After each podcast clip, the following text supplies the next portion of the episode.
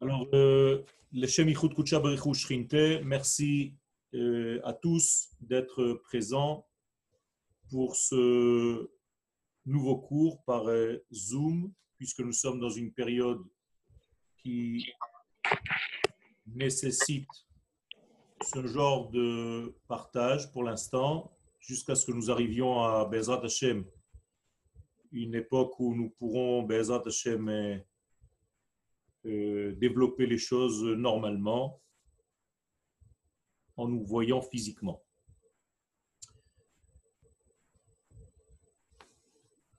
Le mois de Tammuz sera donc le sujet de notre cours, et vous savez que chaque mois dans l'année est comme une danse différente. C'est-à-dire qu'il y a un aspect de la volonté divine qui se dévoile dans le monde différemment selon les temps. Chaque temps a été prévu par le Créateur, béni soit-il, pour dévoiler sa volonté par un autre prisme. Bien entendu, l'ensemble de tous ces prismes-là font en sorte que la volonté, le Ratzon Hachem, se dévoile dans notre monde. Alors, il y a trois prismes essentiels, c'est le temps, mais il y a aussi l'espace. C'est pourquoi Akadosh Baruch Hu se dévoile différemment sur les différentes terres. Et dans ce dévoilement extrême et ultimatif, il se dévoile en terre d'Israël. Bien entendu, il y a un troisième élément, l'élément qui touche à l'être. On appelle ça le Nefesh. Et c'est en réalité le troisième élément, le troisième pied par lequel la volonté divine se dévoile sur terre. Donc il y a le temps, il y a l'espace, il y a les identités que nous sommes. Là aussi, l'identité prévue dans l'extrême puissance du dévoilement, c'est le peuple d'Israël. J'appelle ça une danse parce qu'il y a un mouvement, mais en même temps parce qu'il y a un tri. En français, on n'entend pas la notion de la danse, mais en hébreu, les raked, qui donne la naissance au mot l'irkod, au verbe l'irkod, c'est trier. Quand on trie, on danse, il y a un mouvement qui fait en sorte que le tamis va laisser passer la farine ou autre chose la plus fine et va garder les éléments qui sont beaucoup plus grossiers. Et donc, il y a ici un tri et il est très important de garder, comme je l'ai dit dans les différents cours en audio, la différenciation des choses dans ce monde. Il est essentiel donc de garder la capacité à différencier. Au niveau du temps, nous sommes dans le mois de Tammuz. Le mois de Tammuz est un mois particulier puisque c'est le 4e mois de l'année à partir de Nissan, Iyar, Sivan, Tammuz. Et pourquoi je dis cela? Parce que je voudrais vous amener à une compréhension extraordinaire.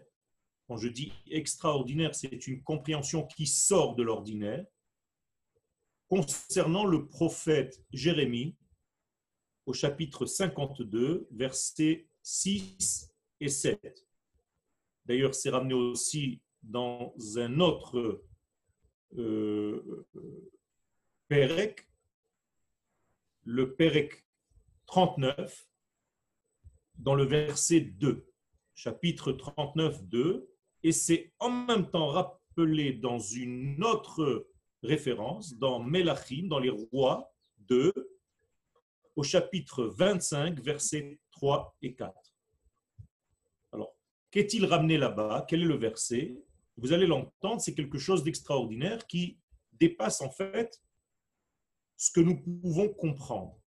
Il est écrit là-bas, Bachodesh Haravi'i, c'est donc le prophète Jérémie qui parle, le 4e mois, donc Tammuz, Bétiche à la Chodesh, le 9 du mois, Vatibaka Haïr, la ville de Jérusalem a été percée. Très bizarre. Nous savons très bien que la ville a été percée le 17 Tammuz. C'est une chose très connue. Comment se fait-il que le prophète Jérémie, qui parle de cet exil, qui annonce cet exil, ne mentionne pas le 17 Tammuz et il mentionne à la place le 9 Tammuz? La Gemara va prendre ce sujet au sérieux et elle va dire quelque chose, encore une fois, qui sort de l'ordinaire. Si ce n'était pas écrit, on n'aurait même pas pu, nous, dire une chose pareille. La référence vient dans le Talmud de Jérusalem, dans le traité de Ta'anit, au chapitre 4, dans la Halacha 5. Vous savez que dans le Talmud de Jérusalem, ce sont des halachot. Ce n'est pas la même Gemara que la Gemara de Babylone, que le Talmud de Babylone. Ça, c'est le Talmud de Jérusalem. Et là-bas, concernant cette erreur, apparemment, il y a une erreur ici qui est très claire. Le prophète Jérémie, au lieu de mentionner le 17 Tammuz, va mentionner le 9 Tammuz. Et là-bas, Amar Rabbi Tanhuma. Rabbi Tanhuma va dire la chose suivante, attachez vos ceintures, qu'il coule cheshbonot yesh kan.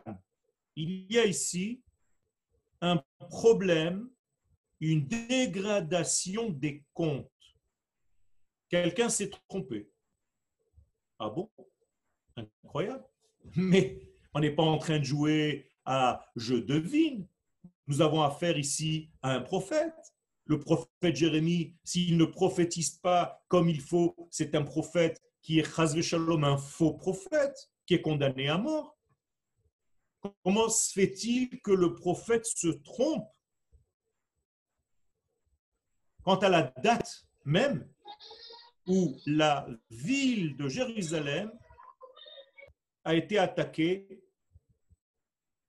et a été en réalité percé, on a percé la muraille. Si vous... Rabotaï, ceux qui ont le micro ouvert, fermez-le parce qu'on entend du bruit. Voilà, Madame Lubinski, Monsieur Meir, éteignez vos micros s'il vous plaît. Je continue. Vous comprenez qu'il y a ici une erreur très grave.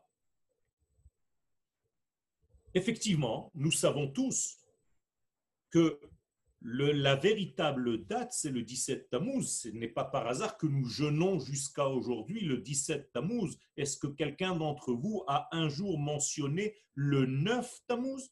Or, le prophète nous dit que tout ce qui est mentionné le 17 Tammuz, s'est passé le 9 Tammuz. Alors, où sommes-nous? Il y a un problème qu'il faut gérer. Regardez ce que nous a dit donc Rabbi Tanhum. Je reviens dans les paroles de Rabbi Tanhum dans la Gemara. Qu'il coule cheshbonot yeshkan. Il y a ici une dégradation, une faute, une erreur de compte. Comment se fait-il? Bien, les sages vont nous dire, en réalité, à travers ce qu'ils viennent de nous dire, que lorsqu'il y a des événements difficiles dans l'ordre de la nation d'Israël, eh bien, il risque d'y avoir même des erreurs au niveau des dates, même lorsqu'on les reçoit en prophétie.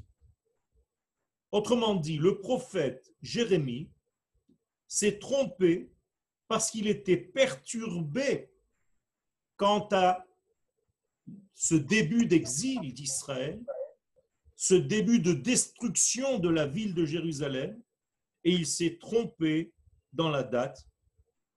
Ce qui veut nous dire tout simplement que le prophète est tellement associé à la peine du peuple d'Israël, à l'angoisse de cet exil et de la shrina, de la présence divine sur terre, parce qu'il ne s'agit pas seulement de gens qui vont être chassés de leur maison. Il s'agit du royaume de Dieu qui est en train de partir.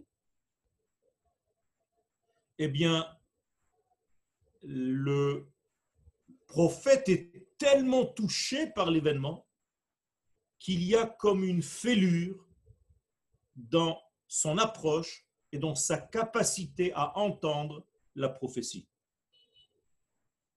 Ok, d'accord? Alors, on peut dire que le prophète s'est trompé, mais on peut, une fois que la chose a été comprise, on peut corriger. Pourquoi laisser le texte tel quel? Pourquoi jusqu'à aujourd'hui, nous pouvons lire ces versets que je viens de vous citer? Bachodesh Haravi'i, Bétiche à la Chodesh, Vatibaka Haïr. Ces versets existent encore dans le Tanakh. On aurait dû corriger tout ça. Une fois qu'on a vu l'erreur, réponse, même Akadosh Baruch Hu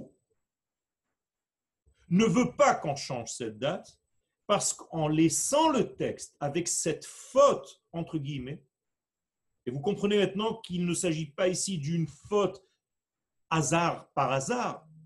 Il y a ici quelque chose d'essentiel, c'est que même Akadosh Baruch Hu participe à la peine d'Israël, comme il est écrit dans Teilim 91, Imo Anochi Betsara. Je suis avec mon peuple, même dans les événements les plus durs de son histoire, je souffre quelque part avec lui. De sa souffrance, moi aussi l'Éternel, il y a en moi quelque part une brisure. Même si, bien entendu, chez lui, les valeurs ne sont pas celles des hommes, mais il y a quelque chose qui se passe, il y a quelque chose qui est fêlé dans tout ce cheminement de prophétie, à tel point que Dieu lui-même participe quelque part à cette peine en laissant les versets avec la faute que nous avons mentionnée tout à l'heure. Conclusion intermédiaire. À chaque fois que le peuple d'Israël au niveau national subit un problème grave, il y a ici une chute, il y a ici un début d'exil, il y a ici une brisure, il y a ici une défaite, il y a ici un problème. Eh bien, les canaux du souvenir se dégradent parce qu'il y a une forme de panique chez nous, les receveurs de ce message divin. Et donc, les grands problèmes du peuple d'Israël vont jusqu'à causer un oubli et une mauvaise écoute même de la parole divine. Je veux dire par là que la prophétie prend un coup au moment où il y a exil. C'est une leçon extraordinaire. Je ne sais pas si vous l'avez déjà entendue, mais nous avons laissé volontairement cette erreur pour nous dire qu'Akadosh Baruch Hu est dans une souffrance, en quelque sorte, si on peut s'exprimer ainsi, parce qu'en réalité, on lui prête des notions humaines. Parce que nous sommes dans cette situation d'angoisse. Nous sommes dans ce problème. Et donc, il y a erreur dans la date même du prophète, du grand prophète Jérémie, qui va prophétiser le début de l'exil. Vous allez me dire, oui, mais c'est quelque chose de très rare. Mais la chose s'est passée aussi bien avant Jérémie, d'une autre forme, d'une autre façon. Mais c'est toujours le même problème. La Gemara nous dit dans le traité de Temura, à la page 16, première page, Tetzain Aleph, va nous dire Beyom Evlo Shel Moshe Rabbeinu, le jour où Moshe Rabbeinu était en deuil, c'est-à-dire lorsque nous étions en deuil de la mort de Moshe Rabbeinu, plus exactement, Ishtakrou Shloshet Alafim Halachot. On a oublié, le peuple d'Israël a oublié 3000 halachot, 3000 façons de vivre selon la Torah, ont été oubliées immédiatement, effacées de la mémoire collective d'Israël, parce que nous étions en deuil de Moshe Rabbeinu. Vous voyez que la chose s'est répétée dans l'histoire. Ce n'est pas la première fois que cet oubli obscurcit les canaux de la réception même de la prophétie. Et la halacha, c'est extraordinaire parce que c'est une chose qui vient de l'infini, béni soit-il, et qui arrive dans notre monde jusqu'aux degrés les plus intimes de notre vie. Donc, si on ne sait pas entendre ces choses-là, parce que nous sommes dans une situation de perte, quelque part, il y a un problème. Vous voyez qu'il y a ici quelque chose qui est de l'ordre cosmique et non pas seulement de l'ordre limité du peuple d'Israël. Je veux dire par là que ce problème est inhérent au cosmos tout entier. Il y a ici un désordre qui se place dans l'univers à cause de ce désordre qui se passe au sein du peuple d'Israël par la notion de destruction du temple qui est en train de commencer. Rabotai, on ne sait pas aujourd'hui ce qu'il nous manque. On ne comprend même pas ce qu'il nous manque parce qu'on n'a jamais connu, en tout cas nous, aujourd'hui, dans notre conscience actuelle, ce que représente le temple de Jérusalem. C'est une autre vie. C'est une autre danse, c'est une autre musique. Et aujourd'hui, parce que nous sommes dans cet oubli, nous vivons et on a l'impression d'être heureux. On a l'impression de faire des choses. On a l'impression d'avancer dans notre vie. Or, nous sommes loin de cette réalité que représentait le Bétamigdash. Regardez jusqu'où les choses arrivent. Lorsqu'il y a destruction, il y a perturbation de tous les canaux de lumière qui sont censés nous apporter la connaissance, la mémoire, le souvenir actif de ce que représente la volonté divine sur terre.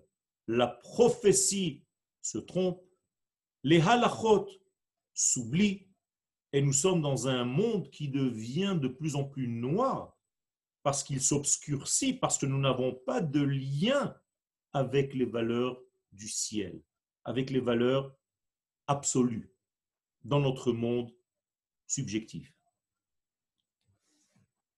Vous voyez qu'il y a donc une forme de cause à effet immédiat par rapport au moral du peuple d'Israël, même lorsqu'il s'agit de prophéties. La prophétie, je vous rappelle, c'est la parole de l'infini à l'homme. Et l'homme, en réalité, est activé par le divin. Donc, il y a ici quelque chose d'incompréhensible. Ce n'est pas le prophète qui se trompe. C'est comme s'il y avait oubli dans tout ce système. Tout est dégradé à cause de cette destruction qui commence à cette époque-là. Nous sommes donc dans un mois qui nous demande de faire un effort supplémentaire de mémoire, de souvenir, j'allais dire, de tout ce que nous faisons. Et pour arriver à comprendre en réalité tout ce que je suis en train de dire, nous devons comprendre qu'il y a donc une difficulté, comme le rappelle donc le Talmud de Jérusalem. Je vous rappelle l'expression incroyable, qu'il coule cheshbonot yeshkan. Il y a une perturbation, une dégradation des comptes. Les comptes sont faux. La Gemara sait qu'il y a un problème dans cette façon de s'exprimer et elle va apporter un exemple. Machal, les mahadavar domé. À quoi cela ressemble, va dire la Gemara. Machal les melech, cela ressemble à un roi. Shehaya yoshev ou mechashev cheshbonot. Vous comprenez que le roi, c'est le maître du monde. Mais là, on nous donne un exemple humain. Comme s'il y avait un roi qui était en train de faire des comptes par rapport à son royaume tout entier. Baou ve'amrulo. Et au même moment où il est en train de faire ses comptes, les messagers viennent lui dire que son fils a été kidnappé, que son fils a été pris en otage. Que se passe-t-il? Immédiatement, le roi perd contrôle, perd la conscience, perd la concentration de tous les comptes qu'il est en train de faire. Et nous dit là-bas la Gemara, Hitkalkelu cheshbonotav shel hamelech. Les comptes du roi ont été complètement perturbés. On ne peut plus continuer, il faut recommencer. En tout cas, à partir de ce point-là de l'histoire, il y a une brisure, il y a une fêlure quelque part. On ne peut pas la négliger, il faut la prendre en compte et il faut la prendre au sérieux. Ça veut dire qu'il y a ici, outre le fait de cette destruction, il y a quelque chose de beaucoup plus profond à mon sens. C'est la preuve de la proximité entre Dieu et le peuple d'Israël. Cette proximité est tellement forte qu'il y a même perturbation, anomalie dans les valeurs d'en haut, pas seulement dans les récepteurs que nous sommes, comme s'il y avait une perturbation complète et Dieu se met au niveau du peuple d'Israël dans sa souffrance. Imo Anochi Betsara, comme je vous ai cité tout à l'heure, le psaume du roi David. Je vais dire plus loin que cela. Le fait qu'Akadosh Baruch Hu perturbe, le fait qu'il y ait souffrance, le fait qu'il y ait oubli, dans ces moments-là, ça c'est la normalité. Heureusement qu'il y a ça. S'il n'y avait pas oubli, s'il n'y avait pas perturbation, ça voudrait dire que l'Éternel s'en fiche pas mal de son peuple d'Israël et beaucoup plus largement de son histoire, de l'histoire divine qui passe par Israël. Or, nous voyons ici une preuve extraordinaire de l'amour de Dieu pour Israël, justement par ce problème de compte, par ce problème de désordre qui maintenant, dans ce cas précis, c'est l'ordre. C'est comme ça que cela doit être. Ça veut dire que parfois dans l'histoire, le désordre, c'est l'ordre. Et il ne pourrait pas être différemment. Ça veut dire que ce moment précis, je dois le ressentir comme une souffrance. Je ne peux pas passer comme si de rien n'était.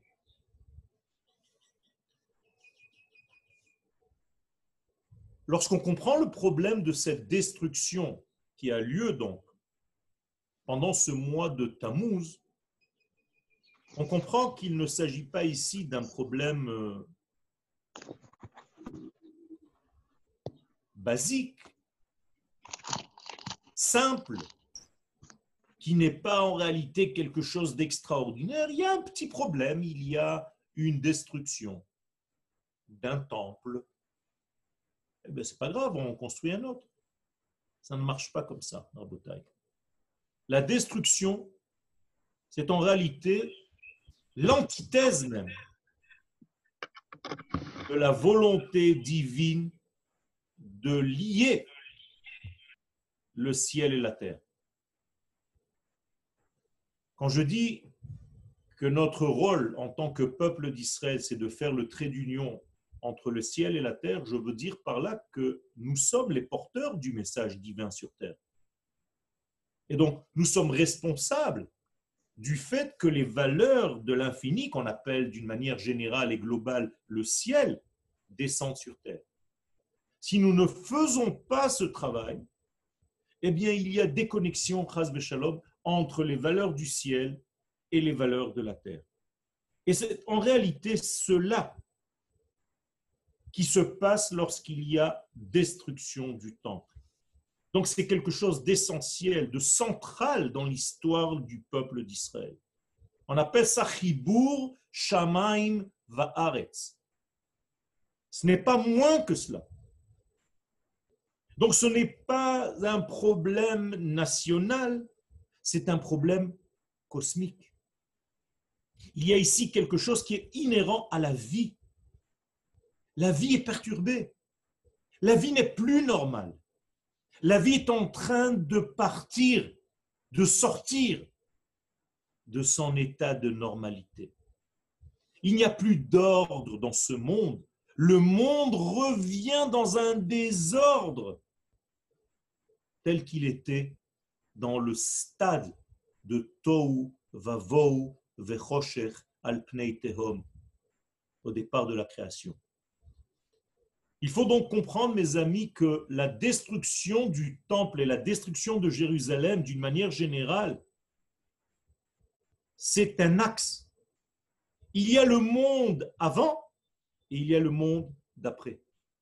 Ce n'est plus le même monde. Il y a un passage, il y a un changement radical. Aujourd'hui, vous êtes en train de sentir une forme de changement avec le virus du corona. Vous voyez qu'il y a un monde d'avant et il y aura un monde d'après. Ce n'est rien par rapport à ce qu'il s'est passé et qui se passe malheureusement à chaque fois qu'il y a eu destruction du temple. Le temple de Jérusalem, c'est la preuve du lien entre Dieu et les hommes. Il y a une vie, il y a une vitalité, il y a un mouvement qui se passe à l'intérieur de ce temple-là. Le monde sans le temple est un monde de pauvreté et intellectuelle et matérielle. Il n'y a plus d'abondance qui puisse descendre sur terre sans l'existence de ce temple de Jérusalem. Le ciel pleure. La terre est orpheline. Elle est veuve. Parce qu'il n'y a pas mariage entre ces deux degrés. C'est un véritable deuil. Vous savez que le mot deuil en hébreu se dit Evel. Et Evel est formé de 3 lettres. Aleph, mettez-le à part, il reste Baal. Baal en hébreu veut dire sang. Donc Evel, c'est Baal, Aleph, sans le Aleph. Il n'y a plus d'unité, il n'y a plus de Dieu, il n'y a plus, chas v'shalom, de dévoilement de cette unicité de Dieu dans notre monde. Que fait le monde? Il est paumé, il est perdu. Le prophète Ishaïa, au chapitre 50, verset 3, va décrire un petit peu cette notion que j'essaye de vous faire passer, de cette souffrance-là. Albish Shamaim Kadrut. Je vais habiller le ciel de noir. Vesak Asim Kesutam. Et je vais envelopper le ciel par un vêtement d'endeuillé. Ce que les endeuillés mettent, ça s'appelle un sac. Il y a ici donc quelque chose d'extraordinaire, mais dans le sens difficile, négatif, inhérent au mois de Tammuz. Ce n'est pas un hasard si les prophètes sont perturbés. Si le prophète lui-même n'arrive pas à entendre la date normale, il y a perturbation dans le dévoilement de la volonté d'Akadosh Baruch Hu sur terre. Il y a ce qu'on appelle un chibouche, une détérioration dans les tsinorotes, dans les canaux qui amènent l'abondance, qui la font couler sur terre. Vous comprenez donc qu'il ne s'agit pas là d'une erreur technique vouée au hasard du prophète qui est sorti à un instant donné de sa prophétie et qui a dit quelque chose de lui-même. Non. Akadosh Baruch Hu vient nous donner une leçon de vie pour toutes les générations. Cette perturbation, ce problème de compte, cette erreur de compte, reflète un manque au niveau global de tout l'univers. Il y a un désordre total dans toutes les valeurs de ce monde au moment même où il y a cette donnée qui descend, cette donnée de destruction. Vous savez que la Gemara, dans le traité de Megillah, à la page 14, Megillah Yud Dalet Aleph, nous dit il n'y a qu'une prophétie qui est inhérente, qui appartient à toutes les générations. Elle seule a été gardée. Autrement dit, si on garde cette prophétie, malgré la faute, malgré l'erreur de compte qu'elle contient, c'est qu'elle est une leçon pour tous les temps, jusqu'à la fin des temps. Une leçon pour nous, pour toutes les générations, quant à la centralité de ce que représente le Bet Hamikdash, pour avoir tout simplement une vie normale. Une vie normale, ce n'est pas une vie telle que nous la vivons aujourd'hui. Une vie normale, c'est une vie où la présence d'Akadosh Baruch Hu dans notre monde est claire, vadaït en hébreu. S'il n'y a pas cette vadaout, cette clarté, cette certitude, eh bien, notre vie est anormale. Ce n'est pas ça la normalité. Donc le Khorban du Bet Hamikdash, ce n'est pas lui qui a causé la chose. Vous comprenez bien que le Khorban n'est qu'une conséquence de quelque chose de beaucoup plus profond, d'une destruction profonde de l'être, c'est-à-dire d'une vie, d'une forme de vie d'Israël qui n'est pas adéquate, qui n'est pas fidèle à sa véritable identité. Lorsque le peuple d'Israël s'éloigne de ses valeurs, qu'il ne sait même pas quelles sont ses valeurs, qu'il vit tout simplement, mais qui ne sait pas quelles sont les valeurs de la vie, eh bien, cela aboutit à une destruction intérieure qui va aboutir à une destruction extérieure. Donc, ne regardez pas la destruction du temple comme une cause, mais comme un résultat. Et lorsque le moussard du peuple d'Israël pourrit, lorsque nous n'avons plus d'amour les uns pour les autres, lorsqu'il y a jalousie, lorsqu'il y a lachon hara, lorsqu'il y a pourquoi lui et pas moi, lorsqu'il y a un manque d'amour pour l'autre, lorsqu'il y a un manque de don à l'autre, le temple ne peut pas exister, il n'a pas raison d'être. Et c'est pourquoi il n'y a plus de sens à faire le lien entre le ciel et la terre. Alors, dans une situation telle que celle-ci, la seule solution, c'est la sortie en exil.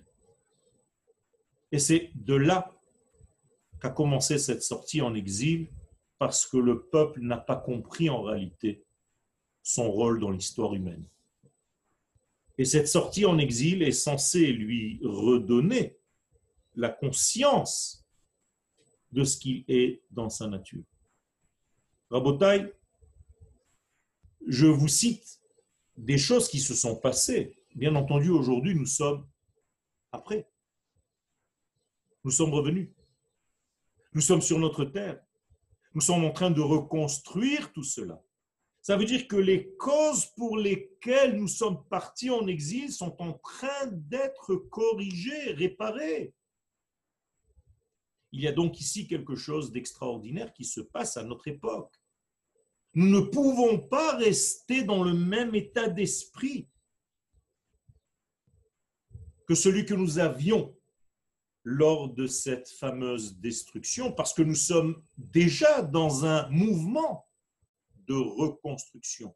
Et là aussi, ne voyez pas la construction physique de ce temple. Voyez avant cela, encore une fois, la construction physique matérielle du 3e Bétamigdash n'est qu'une conséquence d'une construction intérieure de notre peuple. Ce n'est pas par hasard qu'à notre époque, il y a autant de perturbations au sein même de notre peuple et de notre nation. Il faut faire donc très attention, et notamment dans ces 2 mois de Tammuz et de Av, parce que si nous ne faisons pas attention, nous risquons, chas v'shalom, de refaire la même erreur dans notre histoire. Et on n'a pas envie de cela. Nous sommes dans un processus de reconstruction, Baruch Hashem. La chose marche, la chose avance. Et elle avance devant nous, devant nos yeux, nous le voyons. Ne perturbons pas une fois de plus. Comprenons le message que nous devons comprendre à cause de la destruction de ces 2 temples de Jérusalem pour nous permettre de reconstruire le 3e temple. Nous allons, Bezrat Hashem, avec l'aide de toute notre équipe, faire un jour où chacun va prendre sur soi de régler un problème avec quelqu'un avec qui on a un problème. Quand? Le jour de Tisha B'Av. Nous allons faire en sorte, Be'ezrat Hashem, de faire un acte réel, qui va être aussi un acte symbolique, mais il va être réel, d'essayer de téléphoner ce jour-là, chacun d'entre nous, de faire en sorte d'arrêter le problème entre les uns et les autres. S'il y a des questions, j'aimerais bien répondre. Je ne vois pas les questions sur l'écran. Est-ce que, David, tu peux me lire 1 ou 2 questions, s'il y en a plus? Bien sûr. Être dans la question de Elisabeth Ben Samou. Être dans la panique nous fait-il interpréter différemment? Tout à fait. Quelqu'un qui perd l'ordre des choses se trouve dans un état de panique. L'état de panique nous sort en réalité de notre concentration. C'est inhérent, c'est naturel. Quand vous êtes dans un état de panique, que vous recevez un coup de téléphone, chas v'shalom, qui vous fait peur, ou que vous avez une lettre qui vous fait peur, vos actes sont dénués de sens. Vous n'avez plus de contrôle de soi. Vous faites des gestes qui n'ont aucun rapport, qui n'ont aucun sens et qui ne sont même pas liés ensemble. Vous pouvez lever un objet, le reposer, ouvrir un frigo et le refermer, faire des gestes qui n'ont aucun sens. Lorsque ce degré est au niveau de la nation, eh bien, il y a donc perturbation, même au niveau de la prophétie.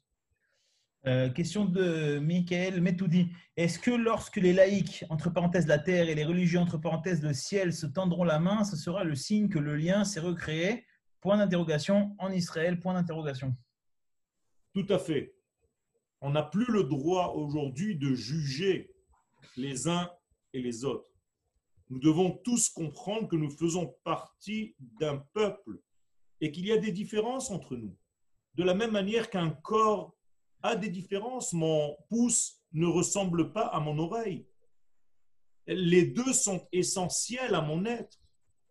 Alors il y a une hiérarchie, il y a le cœur qui est très important, le cerveau qui est très important, les yeux, mais chaque membre de mon corps a son importance et il faut que je sache placer les choses là où elles sont et respectées pour ensemble travailler comme un corps qui agit naturellement et complètement dans une harmonie. C'est bon pour les questions pour le moment. Si vous avez d'autres questions, vous pouvez poser en chat et on les posera au Rav dans quelques minutes. Toda Rabba à tous, et j'espère que vous avez compris, c'est une Gemara essentielle quant à une erreur de compte d'un prophète d'Israël, quelque chose d'inouï. Et pourtant, cela existait et les sages, avec leur intelligence, ne l'ont pas effacé du texte. Ils l'ont laissé et en plus de ça, ils ont développé le pourquoi dans le Talmud. Toda Rabba.